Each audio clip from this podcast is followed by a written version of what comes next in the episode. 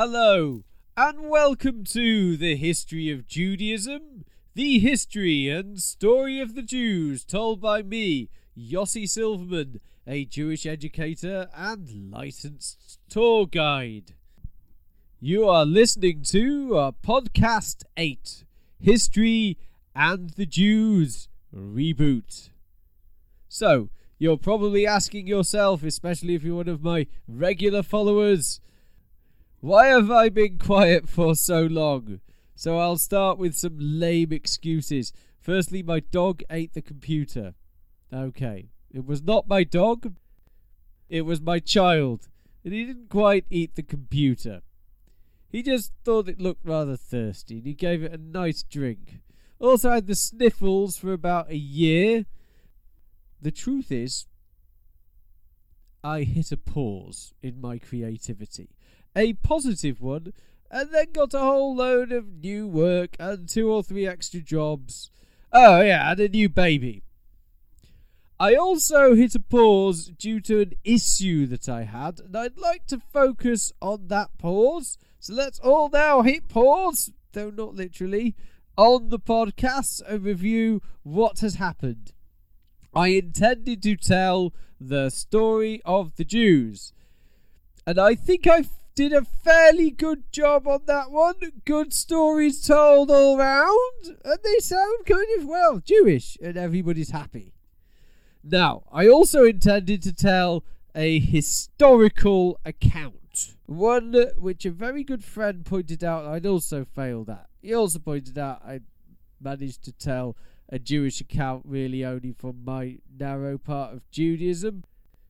The truth is, that's kind of difficult to avoid, really. I'm going to tell things from my perspective, but I think uh, uh, let's focus on not telling a historical account. I think that that would have mitigated that a little bit. And I'll explain what I mean by not telling a historical account. Now, I gave some pretty traditional explanations of Jewish Bible stories that wouldn't have been out of place in a Beit Midrash or a Jewish study hall, and absolutely out of place in a history textbook. Now, yes, I threw in a few historical factoids and I added critical approaches. The main issue is that a history, by its very nature, fairly critical. What I mean by critical deals with things we can measure. Also, very important for history, very, very important, is that you're not just dealing with one source, you're dealing with a number of sources, some of them called primary sources. So you have one source which you read, and another source which you read, and you see how do they compare. That's kind of that's what historians do. Now, it doesn't really discuss belief unless really we're talking about like recorded beliefs, documented beliefs. You'd probably call that theological history. Also, there is a massive argument amongst scholars and believers about whether the Bible is a historical source. Now, I'm not going to touch that issue with a 10 foot barge pole unless I want to be arguing with on one side the literalists, on another side the kind of logical positivists, the people who follow the documentary theory of the Bible on the other. Also, I'm not going to discuss whether the Bible is a historical source, and I'm not going to discuss whether it should be a historical source, because that that's actually two different questions as well. Uh, both of them really kind of not really what I want to focus on in a discussion of the history of the Jews. Okay? What on earth am I going to do if we're not going to discuss that? How are we going to have a coherent discussion? I'll tell you how. Firstly, we could just leave it as you won't find it in the standard syllabus the only source text. There'd be other ones. I suppose that would be good enough for some people. My other thought is something very important to understand with this whole discussion of the Bible. The Bible is historical, and you say this without any ifs or buts, in certain parts, in bits. And we're going to be looking at these verifiably historical bits. That that's without any question. And how are we going to be using it? Well, this is how we'll use it, and this is this is how also we'll avoid this quagmire of an argument about the Bible as a historical document. So try to think of this like a good documentary. I was watching a documentary a while ago on the Cuban Missile Crisis. And, and, you know what? They interviewed people. They went and interviewed people working with John F. Kennedy. And then they went across the Atlantic and they flew across Europe and they went to the Kremlin. And they interviewed people working with Khrushchev. So that's what I'd like to do. Find a part of the Bible where I can interview various historical characters and then go across to the other side and interview historical characters on the other side. So we should be able to go, we could speak to maybe the prophet Jeremiah and ask him what he thinks about the destruction of Jerusalem. And then I could jump to an interview with Nebuchadnezzar and ask him what he thinks of the destruction of Jerusalem. So it's not like we're discounting the Bible as a historical text here. We're just not going to rely just on the Bible. And we're also not going to be dealing with this idea of the Bible. Is it a historical text? Isn't it a historical text? No, we're going to go from the first part where we could talk about the Bible as having a mirroring narrative in another source. So that's the focus. If you want to know what um, my focus is, is having a mirroring narrative in another source. If you want to discuss with me at great depth the Bible as, as a historical text, maybe we'll do that in a different forum, but not now. That's not for this one. Anyway, this calls for something all the fun movies are doing right now. Ta-da! A reboot. Yes, the terms of my reboot. A new story of the Jews, starting from a story verifiable to a certain degree. Not meaning to say the other stories might not be true, but this one has to be verifiable uh, with what we have available right now at the present time. Or having a contrasting non biblical source preferably both. Preferably, we want evidence, physical evidence, and non biblical sources. And also, has to be part of the Jewish story. We can't, like, go off and find another text and, you know, look at the Hammurabi Code and discuss that for a long time and not mention anything about Judaism. So, where on earth am I going to start? King Hezekiah. That's right, you heard me. King Hezekiah. If you're saying, I don't know who he is, uh, this is a brilliant opportunity to go and get a Bible and start reading. King Hezekiah, he rules about 300 years after David. He first appears in 2 Kings 18 to 20. He also has quite a few non biblical sources about him as well. Uh, why don't I start before him? There are mention of various kings in different archaeology before it there's something about King Jehoash or Jehoash. It's not a narrative, and there are various questions to do with scholarly validity of that. There's also a seal from Ahaz. Again, it's a seal. It's like a stamp of his. It's not a narrative. And again, there's a whole load of questions about where it was found. So, no narratives. That's the main thing. I'm not going to discuss the authenticity of the finds. That's again a a big argument, but what we're talking about is no narrative. So, why do I say there's a narrative with Hezekiah? So, here we can start the story. There's vast archaeological evidence. He first appears in a long account of an Assyrian king called Sennacherib or Sanharib in the Hebrew text. This narrative is called the Taylor Prism, or the Sennacherib prism. It's called a prism, but it's carved into a large clay prism.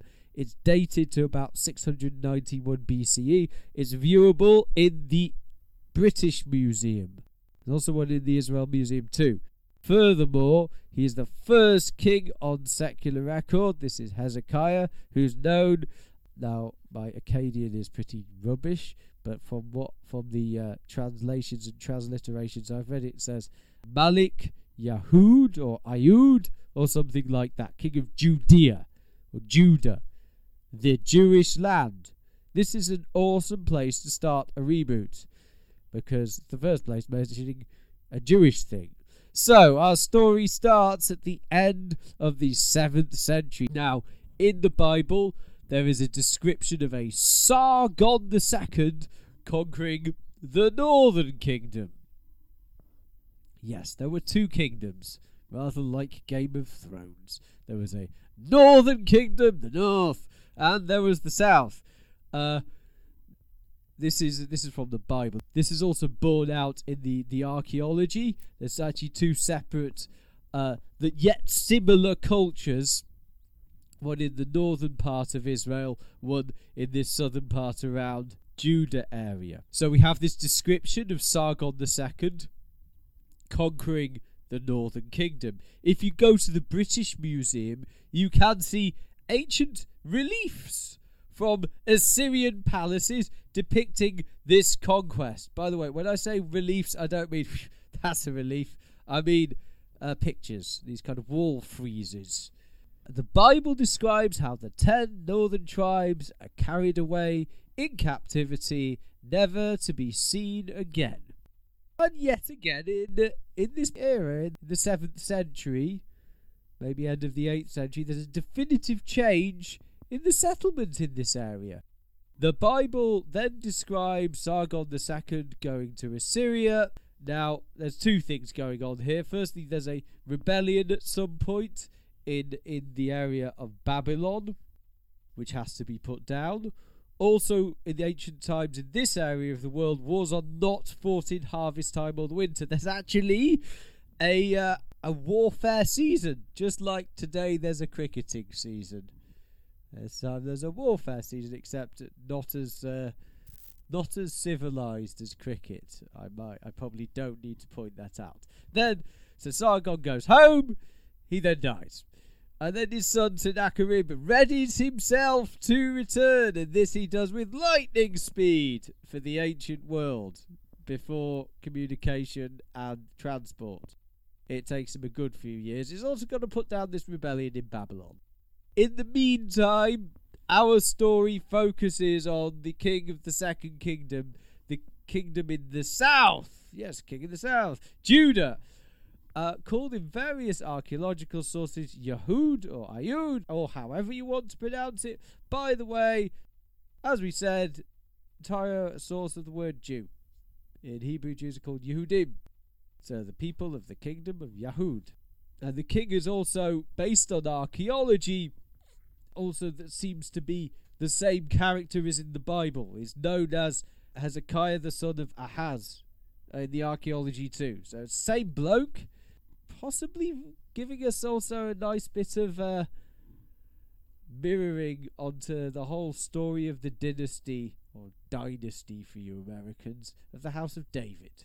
So there we are. There's somewhere we can go from there. And there are various seals and artifacts bearing his name. He seems to have a, made a great attempt to ready his kingdom with much urgency for this conquest. And let's set the scene. We've got the massive Assyrian army heading towards Judah, going at lightning speed, taking years.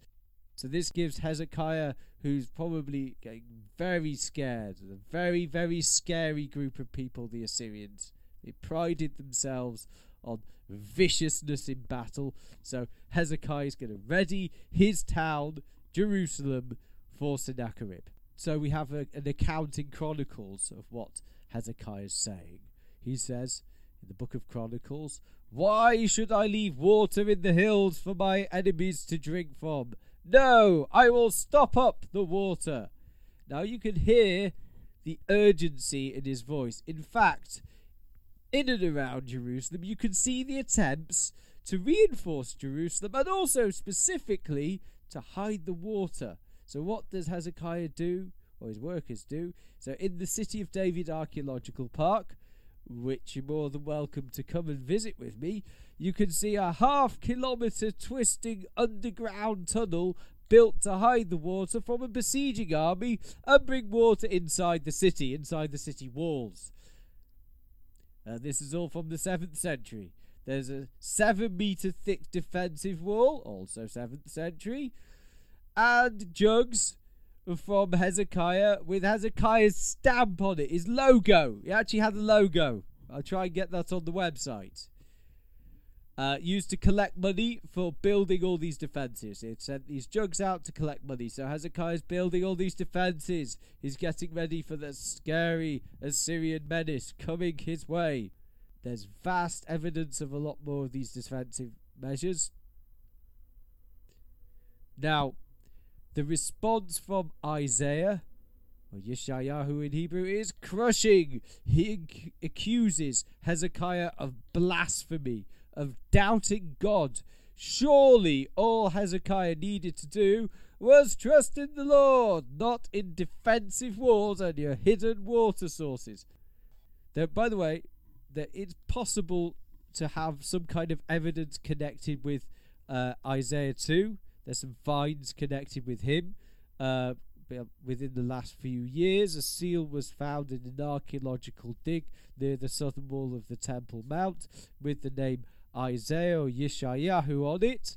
And the next word on the seal is not so clear, but looks like the letters corresponding to an N, a V sound, and a Y sound, possibly spelling out the words Navi or prophet. Many scholars tend to talk about Isaiah and Hezekiah as being, let me make this clear, historical actors. I'm not talking about real people or not real people. I'm sure there's many people even living in the world right now who you might not be able to verify their existence uh, as historical actors or based on lack of evidence of their existence. I'm talking about people like Napoleon, or like uh, Peter the Great, people who who we have sources talking about them, and they did this, and they affected world history in this way, or national history in this way. So the scholars talk about Isaiah and Hezekiah as historical actors. In terms of the stab, there, there's a few questions about it, whether it's actually referring to the Isaiah or just an Isaiah or the Isaiah, the prophet or just a prophet called Isaiah. That's all part of the scholarly story. So you've got Isaiah giving rebuke to Hezekiah, and in the end, Hezekiah repents, but he also prays to God to come and save him. Finally, the Assyrians arrive. I'm glad with all this building we've been doing, and they cut a swathe through Judah in the British Museum and Israel Museum, you can see depicted the sieges of Judean towns such as Lachish, which is a ruin you still see today, and you still see the remains of a massive ancient siege ramp, and it's littered with uh, distinctive Assyrian arrowheads. In the relief in the museum, you can see an insight into why the urgency that Hezekiah has, and why why is why is Assyria so so scary? Why are we doing all these big works of reinfor- reinforcements? The Assyrians seem to revel in depicting their sieges in great detail, probably to dissuade potential enemies. There's a depiction in the siege of Lachish, the relief of the siege of Lachish, of multiple slaves being taken. Then what looks like it's either crucifixion or multiple captives being flayed alive. And then there's some pretty gruesome looking impaling of prisoners, or prisoners who have previously been impaled. Lovely. So everybody's scared, and Assyria arrives. And then Sennacherib sends his commander, Rabshakeh, to taunt the Judeans. By the way, good taunting. Uh, this is possibly a standard part of ancient warfare. Homer has a bit of taunting think Herodotus might do too, is a kind of psychological warfare. Uh, so he starts by speaking Hebrew, and the guards say, No, no, please don't speak Hebrew, don't speak Hebrew. Hope speaking something we don't understand. They beg him to speak Assyrian. And he carries on in Hebrew so he can be understood, of course. And he calls out to them and invites them to follow him to a land flowing with milk and honey. This is a direct insult against Judah, which is supposed to be the land flowing with milk and honey. Instead, he means Nineveh, capital of Assyria, the land flowing with milk and honey. And he then says, This is the alternative. If you're not coming with me to Nineveh, you can sit in this steed and starve and end up, in his own, the words in the biblical text, drinking your own urine and eating your own feces. They say manners have gotten worse over the generations, and the people are scared and frightened. And Isaiah mounts the battlements, calls out to God, and he prophesies his meaning enters some kind of meditative state of rapture and ecstasy. He calls out all night, very comforting for the Judeans. This is their connection to the divine, and for the Assyrians, probably fairly scary. In the morning, scripture tells us the Assyrians miraculously disappeared. Oh, come on! I hear you say that's that's that's not historical. Well, there's at least one source that corroborates this. There's the Greek historian Herodotus. Records the story and he has big rats appearing in the Assyrian camp and the Assyrians leaving. Yeah, you're probably saying to yourselves, maybe Herodotus read the Bible uh, or maybe you know, can we can we have something more solid there in in terms of a primary source talking about this event? So this is where I'm going to send our intrepid reporter off all the way to Nineveh to have an interview with uh, the Emperor Sennacherib himself because we don't have uh, cameras at this time in history, I'm going to send some guy with a nice lump of clay to make into a prism. Because we do have an account of this in the Taylor Prism. So, Emperor Sennacherib, tell me what happened to King Hezekiah? And Sennacherib describes himself cutting a swathe across the country of Judah, taking many cities captive, taking slaves captive, destroying the land. But then he says, And as for King Hezekiah, king of Yahud, I left him locked up like a bird in a cage. So, what does that mean? Well, it could be some kind of excuse. It could be like, we didn't defeat him, but that's okay. We left him far worse. We lost. We can't admit it. Or it could be, we actually left a force there to keep him under control, a garrison. Uh, there might be evidence of this. A place in the south of Jerusalem called Kibbutz Ramat Rachel. It has some fantastic archaeology next to it. It's not conclusive, but it's a possibility. Uh, there could be something else that this means. It's a very enticing story. It's a story, pardon the phrase, a David and Goliath story. Little Judah facing off against the Assyrian Empire. It could be considered to be a story that typifies the Jewish people. They fought us. They nearly wiped us out. We survived. You're going to get this a lot in this podcast. That's a, a motif. So we leave you with the Jewish people, at least the kingdom of Yahud with their distinctive houses and culinary culture. We have a story of survival against surprising odds. We leave you with an Assyrian empire. We leave you with the the thing which all good stories need, an evil empire. And next week we're going to understand a little bit more about, on one hand, the kingdom of Yahud, what happens to the Assyrian Empire, its decline, and what replaces them. So, I've been updating my podcast recently, and I've noticed something very serious missing, And that serious thing that is missing is you. You are missing from my podcast. What do I mean by this? I'd like to see more comments. I'd like to have a conversation with you about how things are going, how things are going in terms of both the technical things and also the content. What do you think? Do you agree with me? Do you have better knowledge that I don't know about? Make a comment, make an input both on the SoundCloud page, on my YouTube page, or Facebook. You can look for me on Scout Israel. If you want to contribute towards actually making a change in the podcast, that would involve a monetary contribution, which you can do at co ko-fi.com slash scout israel see uh, the show notes in all my different media in the SoundCloud page and uh, YouTube for the precise URL. Remember, sharing is caring. The best thing you can do is share the podcast on any of your social media. Thank you very much. You've been his- listening to The History of Judaism, The History and Story of the Jews. For more information, please visit my website, scoutisrael.com.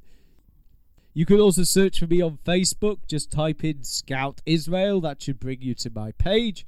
And you can also see me on Instagram, Yossi Tour Guide, and see some of the lovely pictures I've uploaded. It's been wonderful starting a new podcast again. Stay tuned for the next one, which should be out sometime before the next decade. Newsflash, you can also check YouTube out. I've uploaded some videos to YouTube under the name Scout Israel. So go to Scout Israel on YouTube.